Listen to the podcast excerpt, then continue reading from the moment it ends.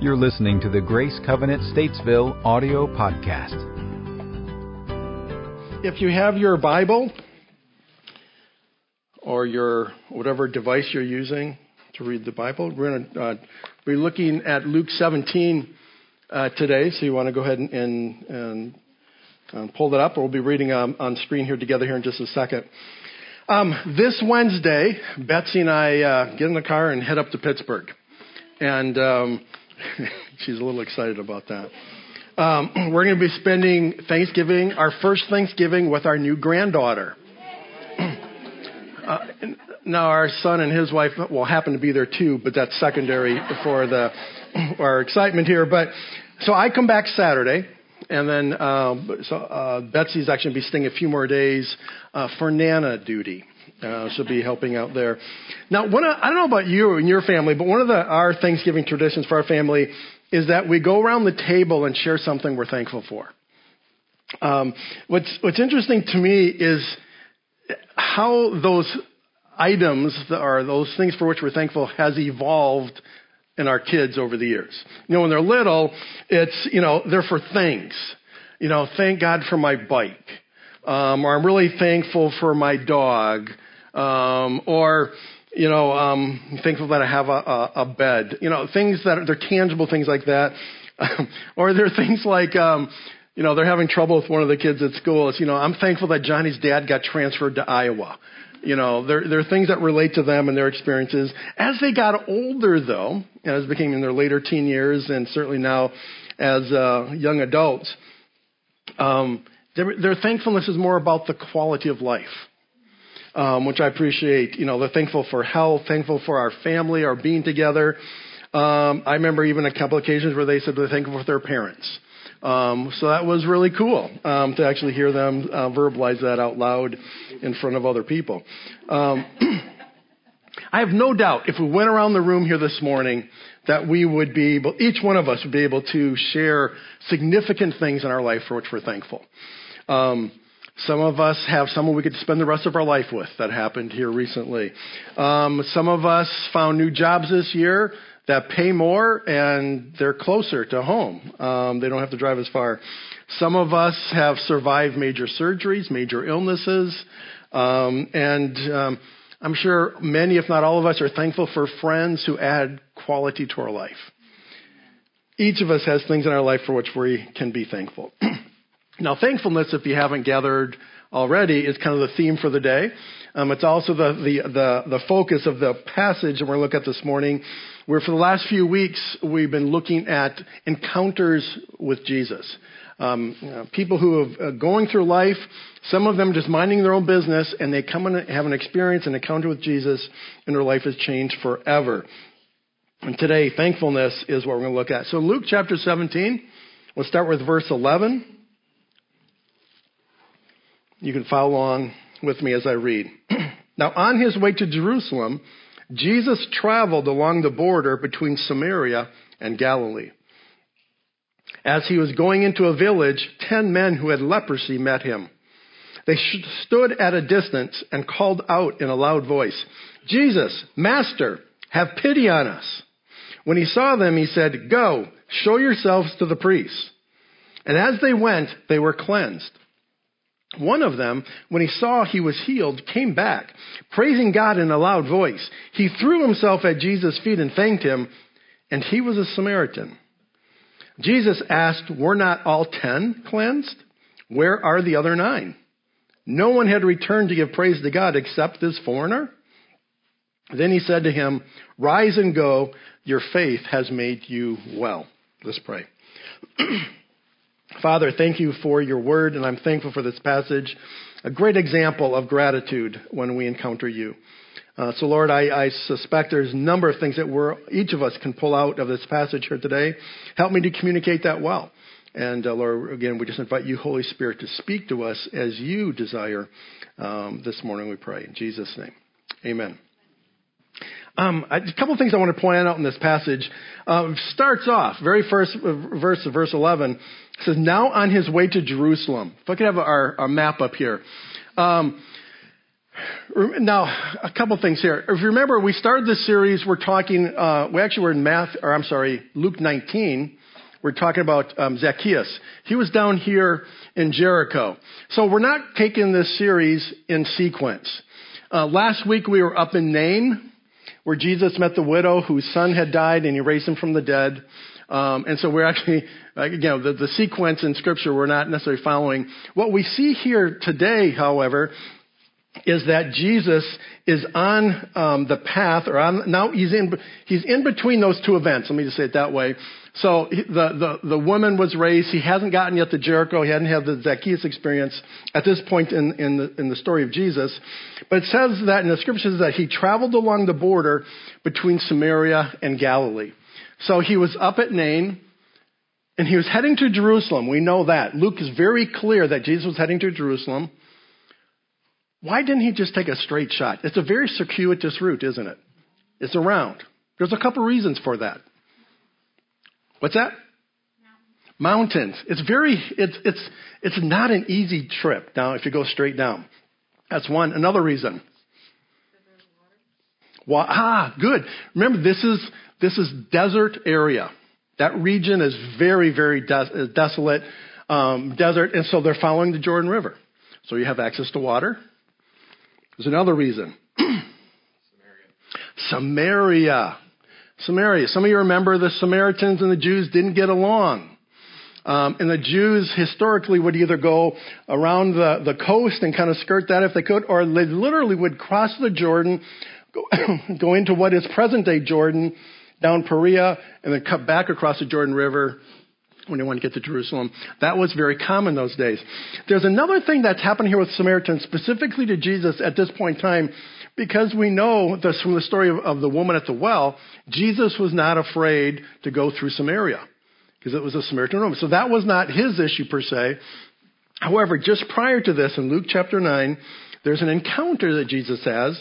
And he says that in, in verse 52. He says, And he sent messengers on ahead who went into a Samaritan village to get things ready for him. But the people there did not welcome him because he was heading for Jerusalem. So, with the village he was, he was probably heading, maybe going straight through, but because of the resistance from that village, um, it may have been their surrounding area, he said, you know what, this isn't the time to get into one of these political type of things, and so he took a he, he uh, uh, took a different route that way. Um, but we do know that he's somewhere along the border between Samaria and Galilee, and somewhere along the way, we don't know where, he encounters ten men. But we know these aren't ten ordinary men, are they? These are ten men with leprosy. Now, how many of you know that leprosy still exists today? It still exists. Um, it's a disease that's caused by bacteria. Um, it is curable. Um, what I read just a little bit, I'm certainly not uh, an expert in this by any means, but it's a little bit I read off the internet, so I know it's true. Um, is that it is curable, but the combination of, of antibiotics, it's not just one. They actually have to combine them because of the way the bacteria reacts. They actually have to have multiple ways of approaching it, of dealing with it and counteracting it, and the treatment can last one to two years.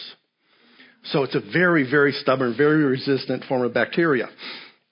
Oddly, scientists still today aren't certain how one gets leprosy. Um, part of the problem is that we know it can be transferred from one person to another, but because the bacteria grows so slowly, and because the symptoms develop so slowly, by the time you actually have symptoms and are diagnosed, they don't know where or when you actually got it. They don't, there's, there's real, unless you actually came in direct contact with someone with leprosy, and that possibly could have been it, but otherwise they're really not sure how it's transferred. It's very rare today, and it's seen only in the poorest of developing countries. That wasn't the case in first century Israel. At that point in time, these 10 men had the worst disease of the day. It was the HIV AIDS. It was uh, the worst case of COVID. Whatever your worst diseases, whatever your worst illnesses, leprosy was that it for the day. Leprosy is a disease that affects primarily the skin and the nervous system. Their main symptoms, it causes disfiguring skin sores. Um, there's lumps and bumps that don't go away. Um, it, uh, it, it also, um, um, there are sores on the outside of the body, but there's also lumps and lesions that occur on the inside of the body. The liver and the kidneys are attacked. General waste sets in. There's some used to think that you know your appendages, fingers and things would would fall off. That's actually not really happens. What I understand, the body reabsorbs them. So it's just a really, really, really vicious disease. Um, and it's, um, and by, you can imagine it, the people who, who encounter it were scared spitless because no one wanted to get leprosy. It wasn't just, oh, I've got this rash in my arm. I mean, it was, it was a, it was a death sentence. Um, it, one article I read described it this way The disease is not merely on the outside, it is organic. Awful smells are given out, and sleep is next to impossible. So it's just, it's just a terrible, terrible, terrible disease. As bad as it is physically, leprosy didn't impact just that. Leprosy, the due to leprosy, the ten lepers were also social outcasts. So in addition to the physical um, impact of it, they had other social ramifications. Notice that in the passage you've read, it says that they stood at a distance and called out in a loud voice. Now, the reason they did that is a tradition that had gone on in Israel among Israelites for over 800 years. This is how that was, is how it was dealt with. It actually comes from the Old Testament law. Moses, when given the Ten Commandments and the rest of the law for how the Israelites should to live, um, this was one of the things. If someone has leprosy, this is how they're to respond. In Le- Leviticus chapter 13, as for the person who has a leprous infection, his clothes shall be torn, and the hair of his head shall be uncovered, and he shall cover his mouth and call out, Unclean, unclean. He shall remain unclean all the days during which he has the infection. He is unclean. He shall live alone. He shall live outside the camp. Typically, if I understood the distance right that they give, they had to keep about 120 feet away from anyone else. They're separated from their family. They're separated from their friends, their loved one. They couldn't work, couldn't attend uh, worship services with everyone else. And, and on top of that, there was also this common misperception in those days that lepers were somehow being punished by God for sin. So not only were they social outcasts, there was a perception by some, by many, that you deserved what you got. So they weren't treated, there was not, there was not this sense we need to help them you know, and lessen their suffering. It's no, this is justice, and we need to let it run its course. Lived, lepers lived alone, or they lived with other lepers, which is what we see here. We see ten of them together. Um, and so that was not uncommon. We talk about cancel culture today. Nothing comes close to social ostracism of the first century leper. Fact is, the ten lepers were in a hopeless situation with no future. Recovery did not happen, or, I'm sorry, recovery did happen on occasion. There's other times in Scripture where it talks about leprosy. We're not really sure if that was actual leprosy or another skin disease that they did recover and heal from. The, the scientific diagnosis, the medical diagnosis isn't as exact then as it is today. Um, but the Bible does give us indication that people on occasion um, were healed. But for the most part, lepers were waiting for death. And until then, they begged, they scavenged for food, they lived a hopeless life. Here's what makes leprosy particularly hard, in my thinking you're not born with it. So life is normal, and then it's not. Now, someone born with a debilitating condition has never experienced life without it. That's all they know. That's all they've experienced is life with that condition. These ten men suffered significant loss. We don't know their ages. We don't know if they're married. We don't know if they had children. We know nothing about them except for the fact that we can safely assume they suffered with a feeling of great loss. What life used to be like before they got leprosy. this was their life. This was their status. This is what they had to hope for. And then they encountered Jesus. Now, here's the thing. Again, we don't know. Luke doesn't tell us. You know, Jesus was on his way. He was just walking. And typically, we know that there's crowds, although there's not, there's not mentioned here in this passage. We don't know if the ten lepers were actually out looking for Jesus hoping that to have an encounter with him, or they just happened to be sitting by the road waiting and begging from anybody who passed by. And hey, isn't that Jesus? I think it is. Hey, Jesus, have master, have pity on us. And then in that moment, unlike everyone else in society, Jesus took time for the very people others ignored. I love this quote. It says, The radical, compassionate Jesus trumped tradition in favor of care of the outsider, of touching the untouchable. This is what makes Jesus worth following, and this is what makes our following worthwhile. We see that Jesus was compassionate and responded to the point of need. Here's what we know. In that moment of healing, not just their physical bodies were healed, but their relationships were also restored. Financial stability was, would also return to their life. Even the emotions, the emotional state of these ten men changed. We have another instance where Jesus healed a leper. If you remember that story, we find it in Luke chapter 5. While Jesus was in one of the towns, a man came along who was covered with leprosy. When he saw Jesus, he fell with his face to the ground and begged him, Lord, if you are willing, you can make me clean.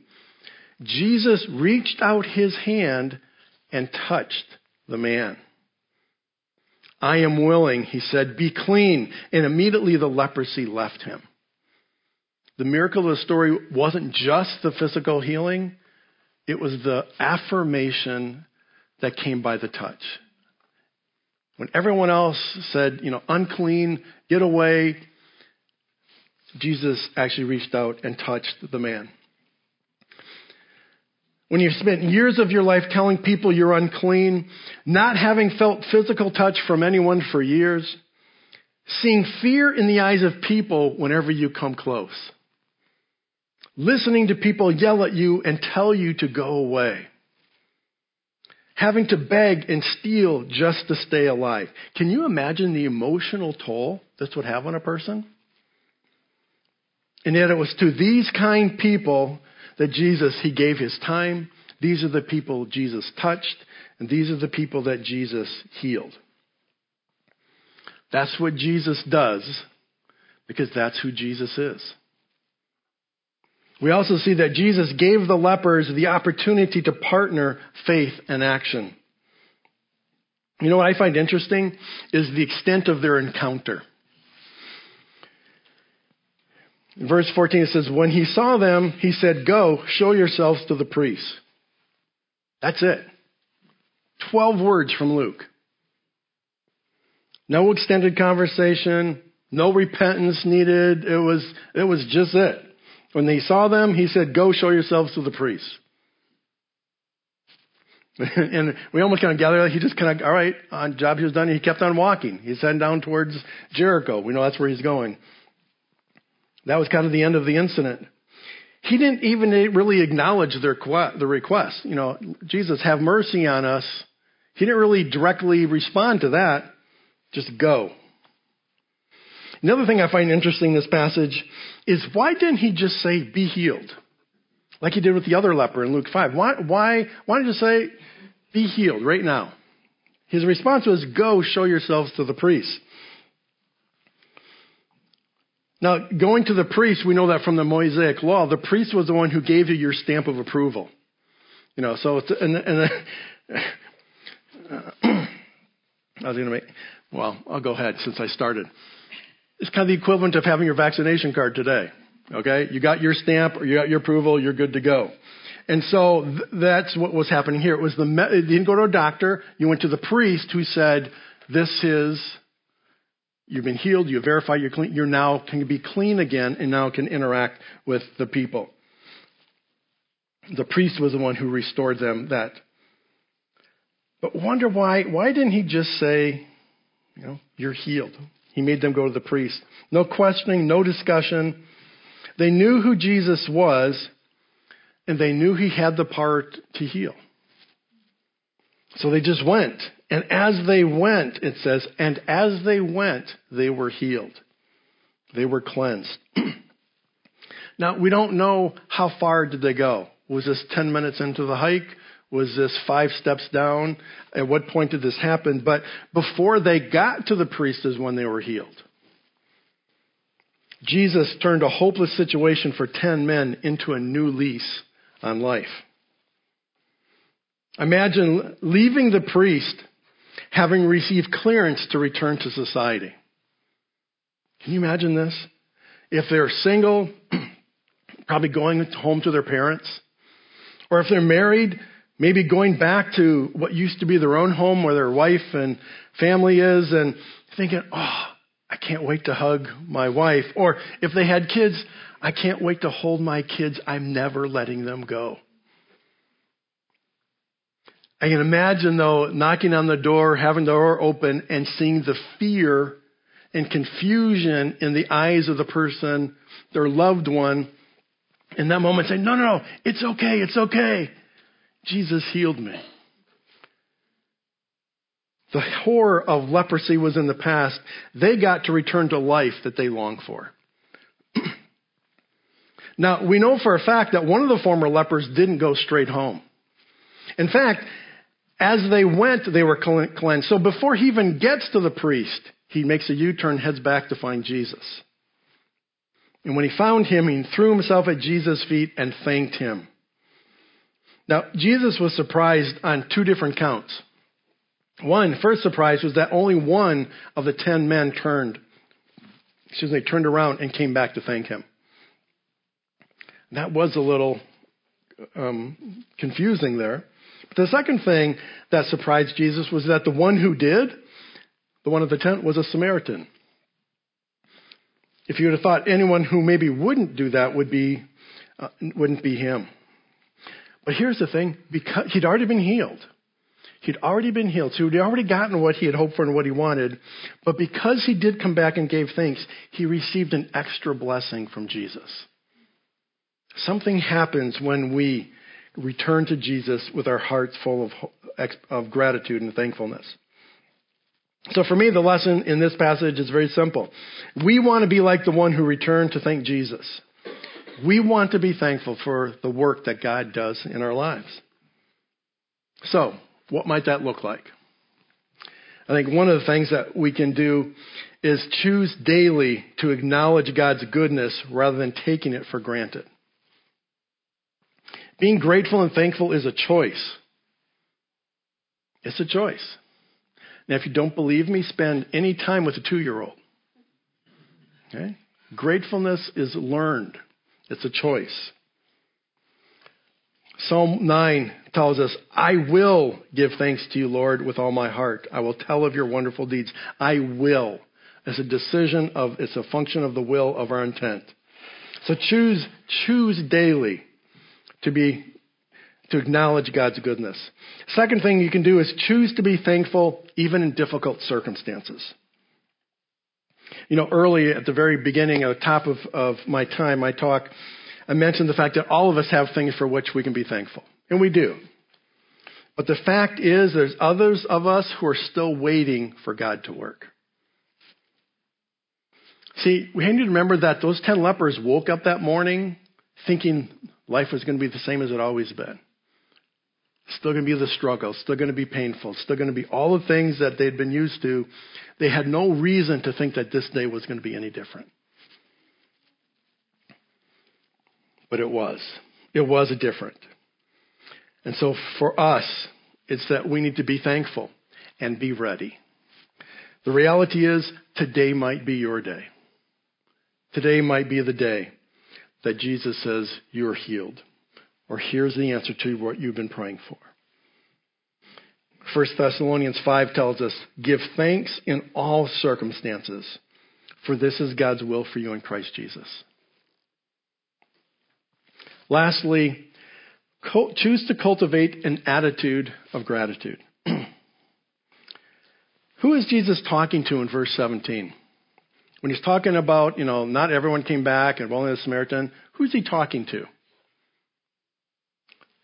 I think he's talking to his disciples, his followers, those closest to him. So for me, the question is why? Why, why the commentary about this? Why did only one come back and why the Samaritan? And I think, for me, I just think Jesus recognized the value in being um, thankful and having a heart of gratitude, the benefit it is to us. I mean, it's not because he wanted, all right, he wanted the praise, he wanted the adoration, he wanted the thankfulness. It wasn't for his benefit that he wants us to be grateful. It's for our benefit. Jesus recognized that this behavior, this posture, this attitude is for our benefit in, in, in all of life. Ephesians 5 tells us, Sing and make music from your heart to the Lord, always giving thanks to God the Father for everything in the name of our Lord Jesus Christ. So it's a choice. It's one we need to make daily, even in the midst of difficult circumstances, but it becomes a part of who we are as individuals. Let's pray. Heavenly Father, um, your word in this passage, this story, is such a great, uh, uh, and yet it's a great example of, of the value of being thankful. Um, Lord, it's such a simple story as well. So, Lord, help us to take it to heart. Uh, we don't need to overcomplicate it. Father, my prayer would be, especially for those here this morning who might still be struggling, who might not yet have received that the answer to that one thing that just seems to maybe consume their life, whether it's health, whether it's a, a broken relationship, uh, Father, whether it's provision um, in our own life. But God, whatever that is, Father, I pray that today's the day. Today's the day that they encounter you in a way that they never would have expected, Father, but you respond in a way that goes beyond, Lord, what they could ever dream. Lord, I can ask this because I know your heart for your people. It's of love and of blessing. And Lord, I know that your desire is for us, it's not against us. So, Lord, help us to be hopeful. Help us to be um, expectant but also, Lord, help us to be thankful for the things that you have given us, for the things that are in our life that are positive. Lord, that we would be hearts, or we would be people with hearts that are full of gratitude. So, Lord, we uh, continue to continue to uh, trust you in all things. And it's the name of your Son Jesus I pray. Amen. We're gonna close or, with, and Julia's uh, song is going to sing. The song is called Gratitude. Um, it's a beautiful song. Um, just as Julia sings, listen to the words. Um, it so creatively communicates our heart's desire to express gratitude to God. And this is where the card comes in. As she's singing, um, you know, as you're reflecting and as you're in a, just kind of a, a prayerful attitude, um, just pray, God, what is what's one thing for which I can be thankful today? You may have a list. You may not be able to fill in the card, but one thing Write it on the card. Um, just as your way of acknowledging tangibly of your thankfulness. If you're willing or if you're um, um, would like to, bring the card up and drop it in the basket um, as just a, a tangible expression of your gratitude. Bring it up to the altar and say, God, thank you so much. So, again, as Julia sings, think, reflect, and pray. Fill out your card. And uh, let's be people who are who have hearts of gratitude.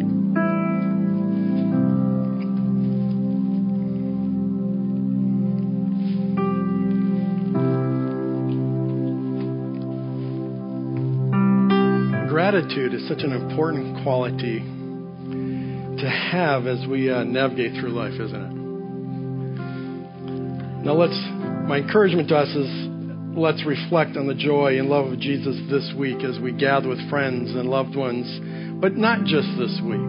May this be a carryover the rest of the year and even into next year. May people of gratitude be one of our distinguishing characteristics. Amen. Amen. Hey, listen, as you leave here today, a couple things. Just want to remind you. One is, again, women, if you haven't yet uh, up for the Women's Connection, the Christmas thing that I talked to Betsy, um, if you're interested, uh, Grace mentioned, or Grace, Kate mentioned Grace Track. Um, it's not just the membership. If you're relatively new to Grace Covenant and just kind of wanting a little bit more, but kind of how you fit in things, how, how does it work? It's a great opportunity just to kind of learn that way. It is, if you want to become a member, a, a formal member, that is a way to do that. But it's not just limited uh, to that. Uh, and again, I want to say, if you're interested in baptism, um, come see me. Um, so we'll talk um, about um, um, your son. But we very interested in wanting to make sure that uh, we give opportunity for that. It's really that's a really big deal. Communion, baptism are the two sacraments that we believe that uh, Jesus gave the, the church. One other thing I need to uh, let you know about today. Uh, this week, uh, Pastor Farrell from our main campus um, uh, made public his what he's referring to is a transition plan. Um, and so this has been in the works actually for a couple of years.